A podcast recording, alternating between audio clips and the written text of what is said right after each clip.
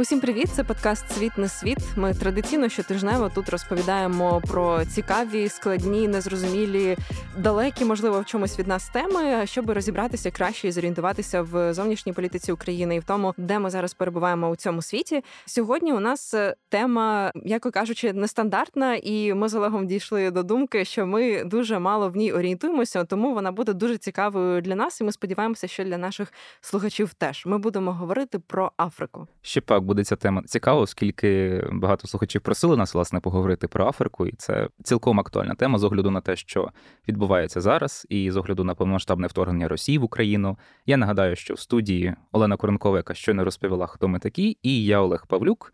І будемо ми, як вже сказали, сьогодні говорити про Африку, про те, як її намагається використати Росія, як Росія на неї впливає.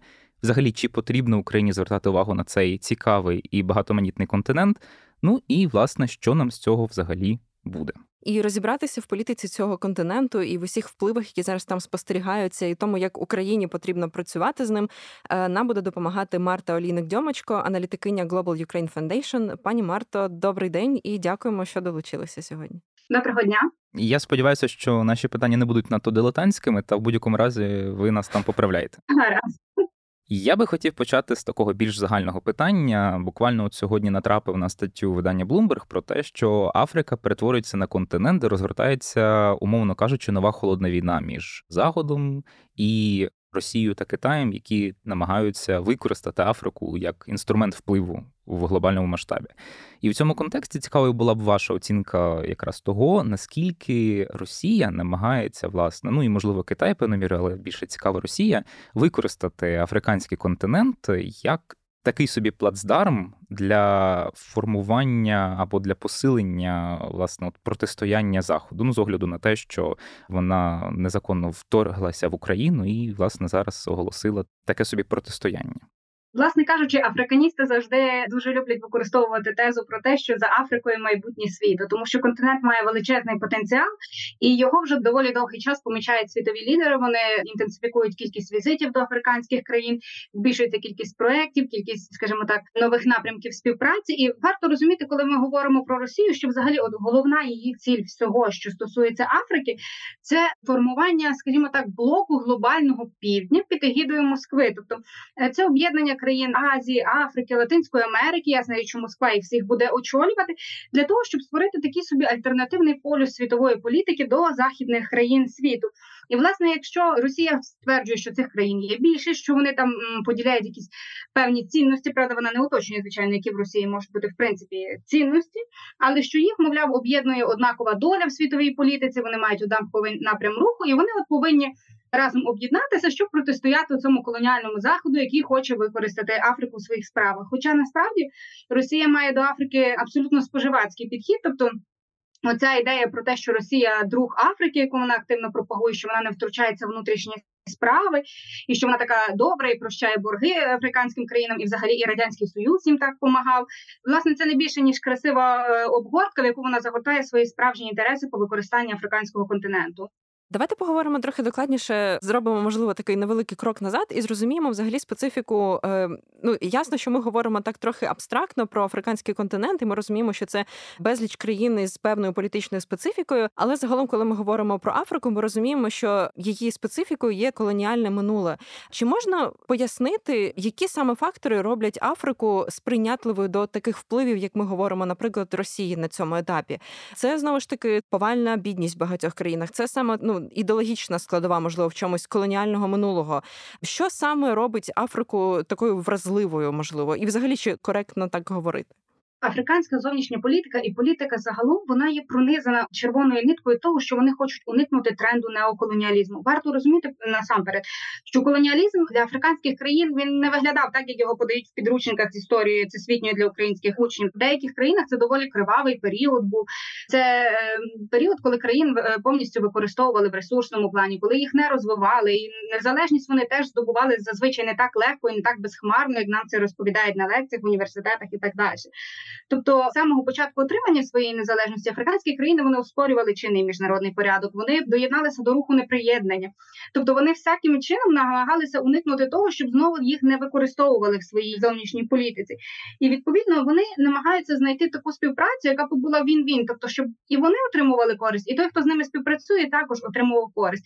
Друге діло, що Росія доволі має непогано заточені інструменти пропаганди, і вона дуже добре впливає на оці, скажімо, такі настрої і на оце таку біль африканських країн. Росія, коли починає співпрацю з африканськими країнами, перш за все на що вона опирається, це те, що я вже згадувала на Досвід радянського союзу, радянський союз під час холодної війни він діяв дуже активно в Африці. Значній частині країн він надавав підтримку власне в боротьбі з тодішніми режимами. Наприклад, якщо глянути на країни Південної Африки, на найбільшу з них саме на Південно-Африканську Республіку, радянський союз допомагав там боротися з апартеїдом. Зараз при владі в південній Африці Африканський національний конгрес, якраз партія, яка сформована з е, борців з апартеїдом, і відповідно вони всяко будуть намагатися підтримувати відносини з Росією через те, що їх поєднують оці такі сентименти з радянським союзом. Ясна значна частина країн Африки вона співпрацює з західними країнами, вона співпрацює з США.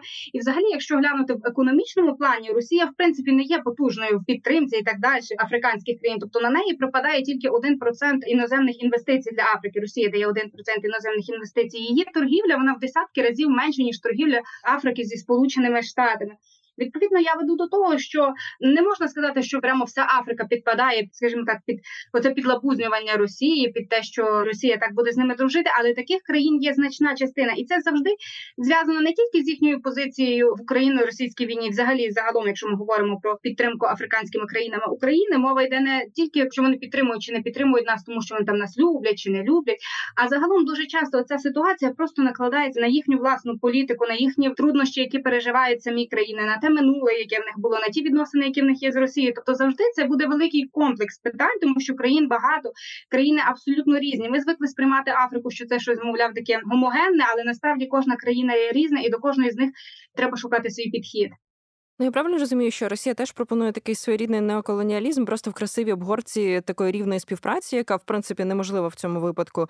І ви заважили про те, що тут працює дуже добре російська пропаганда. Мені хочеться тут уточнити, чи можете ви назвати якісь специфічні тези, які працюють саме на африканську аудиторію, приклади конкретних країн, наприклад, тому що от ми чули тезу там про колоніальне минуле в плані того, що подивіться, що там захід зробив з вами з вашими економіками, і все інше. Треба там це забути і в якусь нову сторінку розпочати. Тобто, це намагання очорнити там західні країни, які колись панували на африканському континенті. Які ще меседжі найбільше відгукуються африканцям, і над якими дуже так виразно працює російська пропаганда, що ви помічали? Мені тут згадується, а у вас негрів лінчують, яке згадували росіяни буквально навіть там недавно, коли говорили про те, який поганий захід. Так, спочатку повномасштабного вторгнення Росії на територію України інформаційна війна, скажімо так, за уми за серце африканців, вона розгорнулася просто в небачених масштабах. І серед тесту найперше, це звичайно, яку одразу росіяни почали розкручувати. Це оця ситуація, яка була з студентами під час евакуації на початку березня минулого року. Власне, що Україна це расистська країна, і там була задіяна просто безкінечна кількість ботів у Твіттері. І е, варто взагалі пояснити спочатку, що Росія має величезні ботоферми. Твіттері, власне, спрямовані на африканський континент. Вона має має цілу мережу громадських організацій, які до неї дружні розганяють потрібні тези. Вона має цілу мережу таких другосортних медіа. Навіть є таке, скажімо так, е, інформаційне об'єднання русосфера, яке власне займається популяризацією Росії е, серед африканців. Якщо повертатися назад знову ж таки до тез, е, то крім цього, що Україна це російська країна, це те, що в голоді винні саме Київ, винні західні країни, що Росія так хоче допомогти, але вони їй перешкоджають. От нещодавно завершилась міжпарламентська конференція Росії і країн Африки, і там в промові Путіна було чітко цю тезу видно про те, що Росія готова постачати добрива африканським країнам, але от західні країни їй не дозволяють постачати це добриво, тому що вони не надають контейнери, тому що на неї там накладені санкції, і вона не може цього зробити. А вона бідна так сильно це хоче зробити. Наступна теза, яку дуже сильно так само росіяни зараз пропагують, це те, що зерно з України воно в меншій кількості йде до африканських країн, а в більшій кількості йде до розвинених країн. І що це от grain from Ukraine і всі зусилля України вони направлені на те, щоб Україна, скажімо так, справила гарний вигляд перед західними країнами і абсолютно байдуже на долі африканських країн. Хоча це теж знову ж таки невірно. Так 20% зерна пішло до Африки, але те інше зерно, яке вийшло з України, воно дозволило знизити ціни на світовому ринку. Відповідно, стабілізувати трохи ситуацію в африканських країнах. Навіть є е, інформація від ООН, що ціни за рахунок відкриття зернових коридорів вони зменшилися суттєво для африканських країн. Одразу на початку, через місяць, це було падіння десь приблизно до 70%. Ще такий популярний наратив російської пропаганди це те, що Україна вона відвертає увагу від країн Африки, і що Захід має подвійні стандарти, що Захід Україною переймається, а Африкою він не переймається. і Україні він постачає зброю, а Африці він так сильно не допомагає. Що мовляв, подивіться, захід засуджує Росію. А що він сам що Сполучені Штати робили в Іраку, що Сполучені Штати робили в Афганістані? Мовляв, що це все подвійні стандарти, і захід не потрібно взагалі сприймати серйозно і не потрібно з ним мати ніякої кооперації. Ще один факт це те, що українських біженців у Європі сприймають краще ніж африканських. Мовляв, українським жінкам і дітям, які виїхали під час війни, надають і житло, і субсидії, і е, допомагають з роботою, з курсами мови. А ті біженці, які втікають з Африки, змушені десь там на підході до материка зупинятися, перепливати на якихось бараках, що дуже часто закінчується трагічно. Загалом можна виділити, якщо підсумовуючи два напрямки. Проти України він вущий, але в більшій мірі вся риторика Росії в Африці вона спрямована на противагу відповідно західним країнам, і знову ж таки вона служить у цій головній цілі про глобальний південь. Я б хотів перейти до більш конкретних прикладів країн, ті, які є вже на слуху навіть для аудиторії, яка не НАТО цікавиться Африкою. Один із прикладів це, зокрема, Центральноафриканська Республіка, де, як відомо, і це вже навіть не секрет, діє активно приватна військова компанія Вагнера. Такий собі неформальний інструмент російського впливу в Африці. Знаємо, що вона там контролює поклади золота, допомагає власне ну збагачувати російський режим через структуру Євгенія Пригожина. От хотілося б поцікавитись у вас, власне, наскільки наскільки діяльність вагнерівців в Центральноафриканській Республіці, особливо там з огляду на останні події, вона є реально впливовою. І паралельно з тим цікаво було б дізнатися якраз і про вплив вагнерівців, на вашу думку, в Малі. Бо фактично, якщо посудити принаймні з матеріалів західних змі, Вагнер там. По суті, цементує нинішній військовий режим, який прийшов до влади кілька років тому, і саме за рахунок цього впливу було витіснено, зокрема, і західні там військові контингенти, які допомагали боротися із терористичними організаціями центральній Африці вагнерівці вони відіграють доволі вагому роль. Вони там і підтримують, скажімо так, дійсний режим, і вони, як ви вже правильно зазначили, видобувають корисні ресурси це золото, це деревина, яку вони потім експортують у Росію. Яка потім ці всі ресурси йдуть на підтримку воєнної діяльності Росії в Україні? Схожа ситуація має місце в Судані. Вагнерівці теж там активно залучені, і вони видобувають там золото, теж його переправляючи до Росії. Щодо Малі, то там взагалі доволі цікава ситуація, оскільки режим, який прийшов до влади, мені здається, що це був перший переворот у 2020 році, бо там було два підряд. І цей режим, який прийшов до влади, він був в принципі проросійський. Тобто є дані, що очільники генерали, які здійснили переворот, вони навчалися в Росії, вони мають певні такі, скажімо, контакти. Їх консультували російські політтехнологи і так далі. Після чого почався активний рух у сторону зближення з Росією. Спочатку це просто прослідковувалося в змі про те, що що ми, мовляв, хочемо залучити вагнерівців, вони нам допоможуть і так далі. Загалом Західна Африка це колишні французькі колонії. Це сприймався як західний двір Франції, де вона встановлює свої порядки, де вона завжди допомагає країнам. Сахель це доволі бідні країни, країни великі по території, але вони дуже слабо контролюються центральним урядом. Тобто регіон має дуже багато сірих зон, через які проходять шляхи нелегальної міграції. І Росія дуже багато років прагне прибрати собі оцей регіон до рук, щоб отримати контроль над цими шляхами нелегальної міграції, шляхами наркотрафіку і таким чином впливати на Європу, оскільки це дуже чутливе питання для європейських країн. Відповідно, Франція залучена була в Сахель, по-моєму, це було з 15-го року. Операція Бархан була, але її почали згортати насамперед через невдоволення самих місцевих мешканців, тим, що французам не вдається побороти терористичну діяльність. Попри всі їхні успіхи, все таки загроза тероризму вона залишалася. Вона була дуже гострою для африканських країн.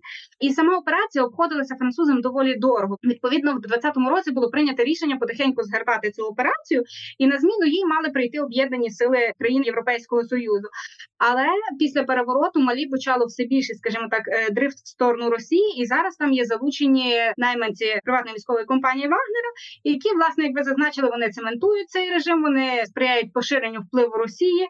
Також варто зазначити, що це от знову ж таки це буде якби відсилка до нашого попереднього питання. Ем, оце незадоволення французької діяльності в регіоні, воно також було певною мірою підігріто і Росії, оскільки на мітингах дуже часто були помітні люди люди з триколорами, люди з Путін в віді війська, грубо кажучи, тобто люди, які вважали, що Росія, от так як у центральній Африці Росія в свій час вагнерівці вони допомогли стабілізувати цей режим, який при владі, що вони так само зможуть допомогти і в Малі поборотися з цією терористичною діяльністю. От у мене одразу виникає точне питання. Якщо говорити про Малі, то я в принципі розумію, чому населення не протестувало проти ну, по суті заміни певного західного французького впливу російським. Але от якщо йдеться, наприклад, про той же цар, росіяни, ну принаймні мені так здається, фактично грабують країну, встановивши контроль над ключовими видобувними галузями.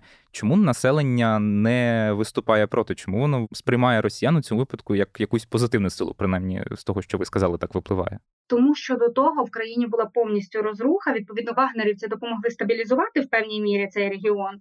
І варто розуміти також, що цар, скажімо так, м'яко кажучи, не демократична країна. Тому і в принципі будь-які протестні рухи, скажімо так, вони наражають тих, хто буде протестувати на небезпеку.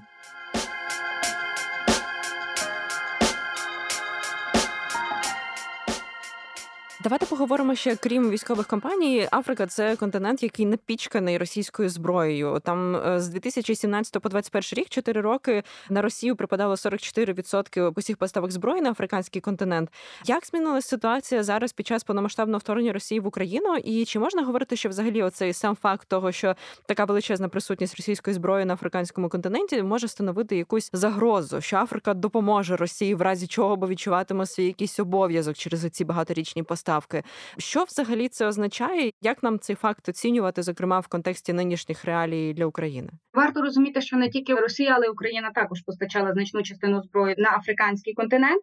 Але насправді Росія дійсно була активно залучена. Це були поставки до 14 країн, але основні з них це були Єгипет, Ангола і Анжир. Щодо Анголи, вона зараз намагається певним чином переорієнтуватися власне в співпраці військовій зі сполученими штатами. Тому тут цікаво, як буде розгортатися ситуація і як буде в принципі Росія реагувати, оскільки після заяви Анголи про те, що дії Росії є неприйнятними, і її голосування в жовтні на підтримку резолюції ООН спричинилися до того, що Лавров, коли мав своє турне в січні місяці, він відвідав так само Анголу, після чого Ангола вже утримувалася від голосування. Тобто тут ситуація фактично в динаміці, як вона буде розвиватися. Але цікавим моментом, власне, щодо військової співпраці, оскільки ну ми розуміємо, що Росія на міжнародній арені вона агресор, її дії неприпустимі, і відповідно будь-яка військова співпраця з нею зараз, якісь спільні військові навчання, вони сприймаються доволі дивно.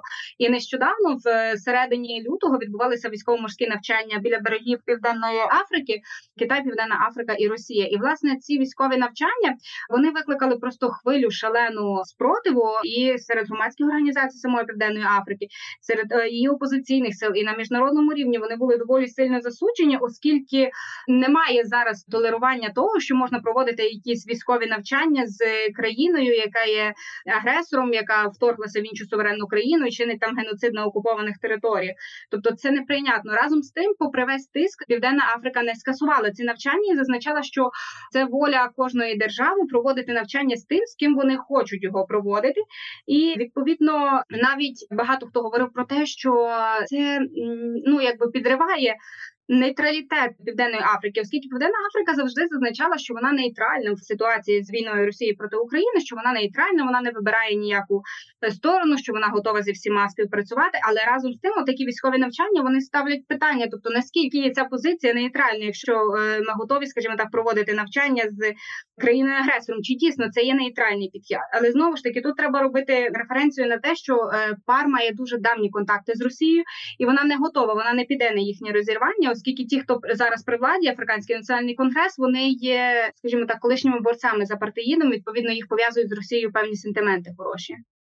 Ми до пар ще трохи пізніше повернемось. Я би хотів ще згадати такий момент. Ви вже його побіжно зазначали. Це саме те, що з початку повномасштабного вторгнення Росія і публічно активізувала дипломатичні контакти з африканськими країнами. От лише цього року міністр закордонних справ Росії Сергій Лавров двічі вже їздив африканським турне, і як ви вже сказали, після одного з візитів він навіть зміг дещо заручитися умовною негласною підтримкою Анголи, наприклад.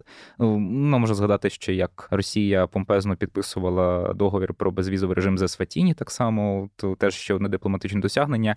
А моє питання має дещо інший фокус. На початку я вже зазначав, що такі от е, дипломатичні візити російських, там вже певною мірою американських посадовців, вони нагадують таку собі нову холодну війну, неформальне протистояння між Росією та Заходом, ну в особі Сполучених Штатів за вплив на континент. Як ви вважаєте? Ну і зокрема з огляду на те, що от е, буквально найближчим часом має також відвідати Африку з турне віце-президентка Сполучених Штатів Камала Гарріс, наскільки коректно от якраз говорити про цю нову холодну війну, і наскільки ефективними в принципі є ось такі дипломатичні африканські турне, які влаштовують американські та російські високопосадовці? Загалом таке турне воно є свідченням того, насамперед, що Україна має, скажімо так, серйозний підхід до Африки, що в неї є певне системне бачення. Окрім цього, турне варто зазначити, що наприкінці минулого року був ще високий саміт Сполучені Штати Африка, і взагалі штати вони після Дональда Трампа з його божевільними висловлюваннями про африканські країни намагаються інтенсифікувати співпрацю, намагаються налагодити її, вивести її, скажімо так, на новий якісно високий рівень. Загалом ця геополітична боротьба за сфери впливу на африканському континенті вона розгортається розгортається, скажімо так, не два роки, навіть не три роки. Вона розгортається останні десятиліття. Тобто тут варто говорити про таких акторів, як Сполучені Штати, які заходять в Африку, пропонуючи певну, скажімо так, економічну співпрацю, пропонуючи військову співпрацю, пропонуючи певну, скажімо так, е, рамку демократичних принципів поваги до прав людини і так далі, певних демократичних цінностей. З другої сторони, є Китай, який коли заходить в африканські країни, він пропонує привабливі інфраструктурні проекти, низькі проценти по кредитах і так далі. Інше діло, що не всі африканські країни, коли ведуться на цю гарну пропозицію Китаю, не всі вони потім можуть виплатити цей кредит. Відповідно, попадають на таку голку залежності від Китаю. Також є європейський союз, який пропонує економічну співпрацю. Зараз так само нарощує роль в безпековій сфері. Є Японія, Туреччина. Тобто Африка вже давним-давно знаходиться в центрі, скажімо так, геополітичної боротьби. Просто що Україна тільки зараз почала на жаль звертати увагу на цей континент. Відповідно, коли ми говоримо про турне, важливо ще розуміти, що які меседжі доносить це турне. Знову ж таки, влітку минулого року Блінкен приїжджав до африканських країн серед відвіданих була Південна Африка. І коли він починав в розмові тиснути на питання України, то він добився прямо протилежного результату, тільки того, що на е, спільній прес-конференції міністр закордонних справ Південної Африки заявила, що не треба на нас тиснути, і ми самі визначимо свою долю.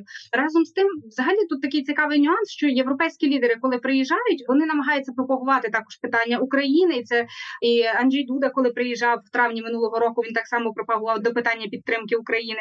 Це був е, французький президент Макрон, який так само приїжджав і говорив про те, що це зараз ем, навіть таке слово, як лицемірно е, казати, що ми нейтральні по відношенню до України, того, що відбувається, і тут є гарний кейс, власне, який Україні варто використовувати і варто співпрацювати, координувати свої зусилля власне з е, нашими європейськими партнерами для того, щоб спільно просувати адженду України на африканському континенті, адже ми розуміємо, що цей втрачений час наш він грає дуже сильно проти нас.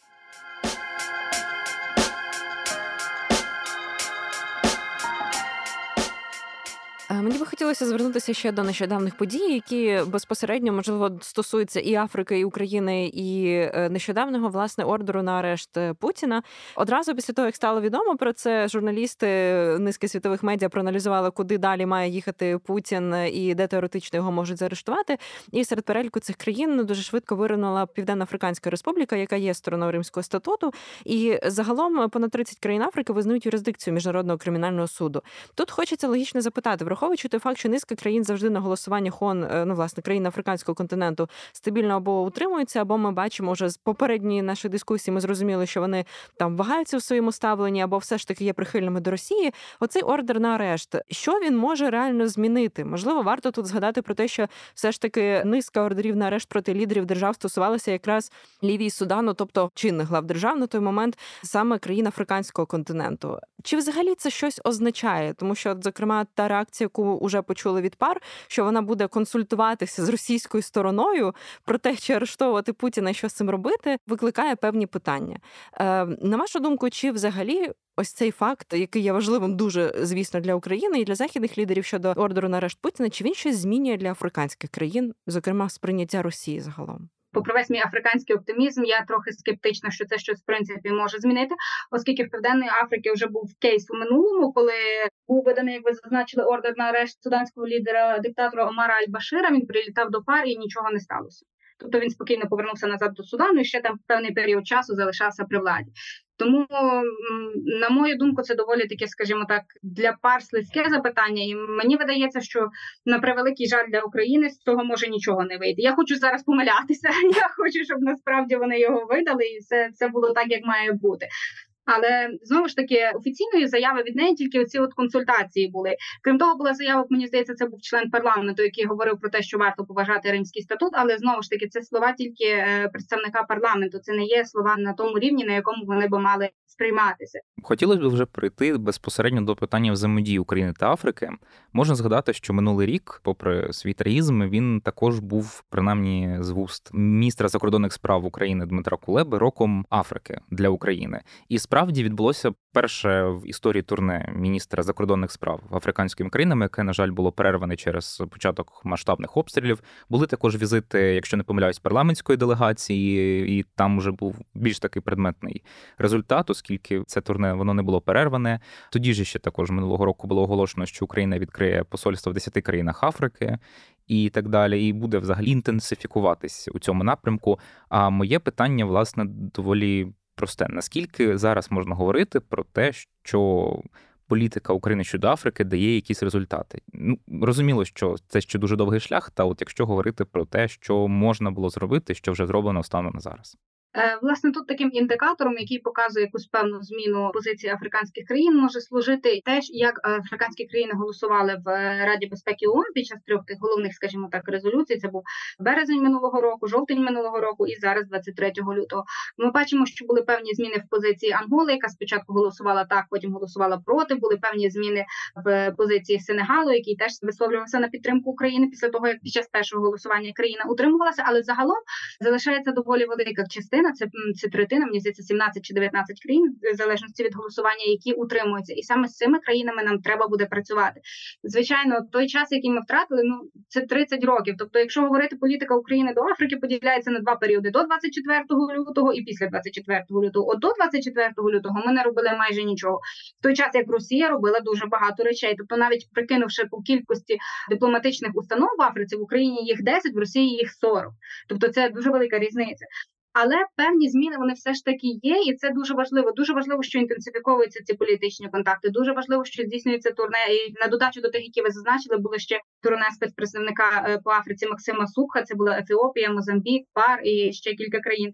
Тобто такі речі вони є дуже важливими. Крім того, є плани на відкриття логістичних хабів в ряді африканських країн, інтенсифікація посольської діяльності. Всі ці речі вони дадуть результат, але тільки в перспективі. Крім того, варто зазначити, що є певні компанії в Україні є певні громадські ініціативи, які займаються тим, щоб доносити правильні меседжі, правильні українські меседжі до африканської аудиторії, які співпрацюють з африканськими змі.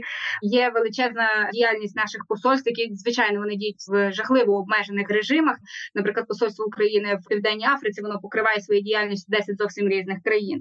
Але навіть у цьому плані є, скажімо так, певна динаміка в тому, щоб збільшити впізнаваність України серед африканських країн. Коли ми говоримо про те, що українці особливо нічого не знали про Африку, варто розуміти в тому, що і Африка про Україну знала також мало, і ця ситуація, яка є зараз, з голосуванням, з утриманням, з протидією Росії, це все, скажімо так, ми пожинаємо плоди того, що ми 30 років чекали, не розвивали взаємно ніяк з африканським континентом.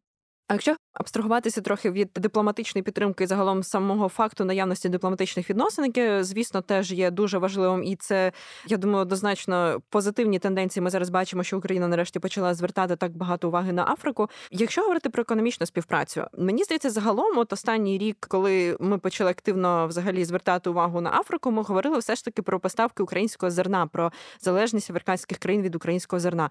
Але ж це не лише про це, чим взагалі можуть бути корисні і цікаві обом сторонам ці відносини України та африканських країн. Що від цього корисного може здобути, от зокрема Африка? Важливо знову ж таки зазначити, що Африка шукає партнерів, які б їй дали вигідну взаємну співпрацю, від яких вона б не була залежною, з яким би ці всі проекти вони були вигідні для обох сторін. І Україна вона тут прям ну ідеальний партнер для Африки. Насамперед ще через свій імідж, оскільки Україна це мирна країна, Україна ніколи не поневолювала інші країни. Вона не спонсорувала ніякі там підозрілі сепаратистські рухи всередині інших країн. І це для Африки це дуже чутливе питання. Тобто, оскільки вона має криваву історію, відповідно Африка потребує пошуку тих партнерів, з якими в них були рівноцінні, скажімо так, плідні взаємини. І звичайно, коли ми говоримо про співпрацю, тобто це не тільки сільське господарство. Насправді в економічній сфері, оскільки Африка, попри те, що вона має дуже великий потенціал, вона має дуже великі проблеми, з якими їй треба боротися. Тому для неї економіка це є пріоритет номер один в розвитку будь-яких взаємин. І відповідно можна говорити про таку співпрацю, яка зараз так само активно подалювалася під час візиту міністра Кулеби, як it цифрові трансформації, тобто це рішення в сфері необанкінгу, які потрібні для Південної Африки, це рішення в сфері освіти, можливо, медицини, тобто тих таких слабких сфер, які можна покрити, застосовуючи сучасні технології, якщо знати як. Крім того, це енергетична сфера, як і звичайна, скажімо так, енергетики, так і відновлювана, оскільки від Росії створився певний, скажімо так, вакуум на енергетичному ринку, особливо в поставках для Європи. І африканські країни вони вдало пробують скористатися цією ситуацією. Вони намагаються будувати певні трубопроводи для експортування енергетичних ресурсів. І відповідно Україна тут теж може допомогти, оскільки в нас є досвід, у нас є професіонали, які знають, як це робити, і відповідно може бути така, скажімо так, експертна співпраця в цій сфері у відновлювальній енергетиці. Африканський континент є напевно найбільш сприятливим місцем для розвитку альтернативної енергетики, і Україна так само має певний потенціал. Ми маємо певні проекти в цій сфері і можемо знайти спільні точки перетину. Крім того, це машинобудування, навіть те ж саме не тільки техніка для сільського господарства, але й суднобудування для річок, для озер, транспорт. І можна організовувати, наприклад, як робить один з польських виробників. Він правда займається сільськогосподарською технікою, але вони мають спільний проект з африканськими країнами таким чином, що в Польщі вони роблять певні деталі до транспорту, а вже складають машини безпосередньо в Африці. Тобто, це такі спільне підприємство, від якого отримує вигоду і Польща, від якого отримує вигоду Африка не тільки тому, що вона дістає техніку в результаті, але тому, що зменшується тиск на населення в плані безробіття, тобто вирішується ця ключова проблема африканських країн. Крім того, це може бути військова сфера. Африканські країни вони надзвичайно чутливі до питання безпеки. Вони гостро стоїть питання терористичної загрози. І українські військові, попри всі ці сумні жахливі події, вони мають унікальний досвід ведення бойових дій на своїй території, і відповідно можна організовувати якісь спільні військові навчання з африканськими країнами. Тобто мова не тільки про продаж зброї, яким ми займалися до того. Дуже важлива сфера, на мій погляд, це є освіта. Але українські університети вони здавна користувалися великою популярністю серед африканських студентів. Навіть зараз, якщо глянути на список студентів іноземців, із яких країн вони приїжджають, в цьому списку завжди буде кілька африканських країн. І відповідно зараз, коли почалася війна, вони не студенти не можуть приїхати на навчання через безпекові міркування, складення добирання і так далі. І було б дуже добре, наприклад, створити певні філії українських університетів в африканських країнах чи на базі африканських університетів, чи якісь спільні кампуси. Це би дало е, доволі непоганий результат, і в плані того, що потім можна з всіма цими групами людей, які були залучені до співпраці з Україною, які бачили реально, що Україна це мирна країна, Україна це країна, яка прагне розвиватися, яка прагне будувати новий порядок, яка прагне, скажімо так, до миру, до процвітання для всіх. Потім з ними працювати разом, зробити їх, скажімо так, неофіційними, можливо, народними, культурними амбасадорами, які потім могли поширювати оцей імідж України. Я, до речі, хочу сказати, що знаю, що не менше одну студентку з Африки, яка приїхала вже під час повномасштабної війни в Україну. Тому навіть попри повномасштабне вторгнення, цей обмін, навчальний обмін, він продовжується.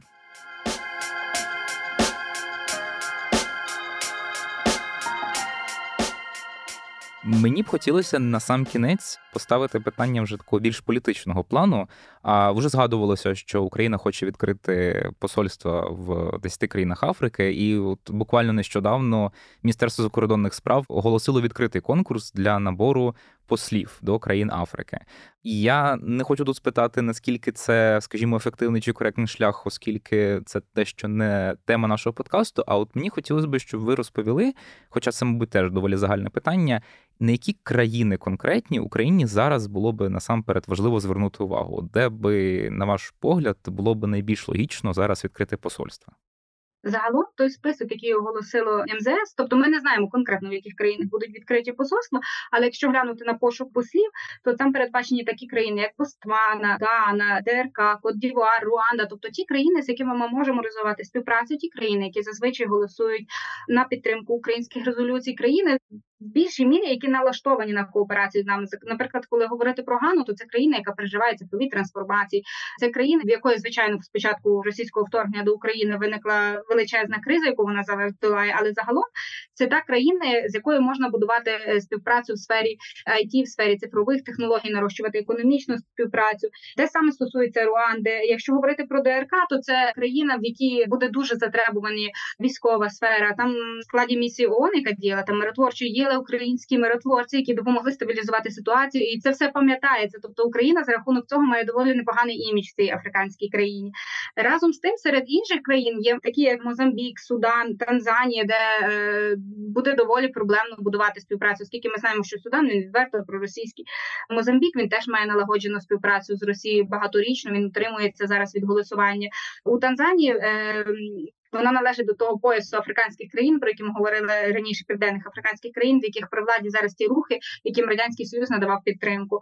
Тобто тут буде доволі складно. Разом з тим, Кот Дівуар, який також згаданий був попередньо, він намагається вже багато років добитися розширення відносин з Україною, і він готовий співпрацювати серед тих країн, які не заявлені, але з якими можна було теж розвивати взаємини. Це Джибуті, Замбія, Малаві, тобто країни, теж які намагаються розвиватися. Наприклад, щодо Джибуті, це вона хоче стати, скажімо так, свого роду сінгапурським тигром, але в Африці. Тобто, хоча країна маленька, але вона має доволі вигідне розташування, якраз для Червоного моря, відповідно, що робить її ще більш привабливою. Є щоправда е, певні країни Африки, з якими ми можемо будувати теоретичну співпрацю, але при владі там не зовсім демократичні режими. Тобто, це таке слизьке запитання стосовно того, оскільки ми зараз критикуємо Росію, ми показуємо, що вона не демократична. Відповідно, наша співпраця з недемократичними режимами. Вона таке під сумнівом. Зокрема, це Чад, який має величезний акцент він ставить на розвитку військової сфери. Відповідно, тут теж би могла бути певна співпраця, але там зараз при владі фактично диктатори, там не все окей з правами людини, і взагалі з будь-якою свободою слова. Взагалі, якщо відійти від конкретних прикладів, є три групи країн, з якими Україна може співпрацювати, не може і може будувати співпрацю. Є ця група, яка категорично, е, скажімо так, складна, типу Малі, Еритреї, Центральної Африки, Судану, де буде дуже важко будувати співпрацю, Уганда. Але разом з тим варто пам'ятати, що точка зору влади вона не завжди буде дорівнювати точці зору е, безпосередньо населення. Наприклад, в е, Уганді президент Євері Мусевені він дуже пропутінський, скажімо так, і син його, який потім має, начебто, за певною схемою очолити країну.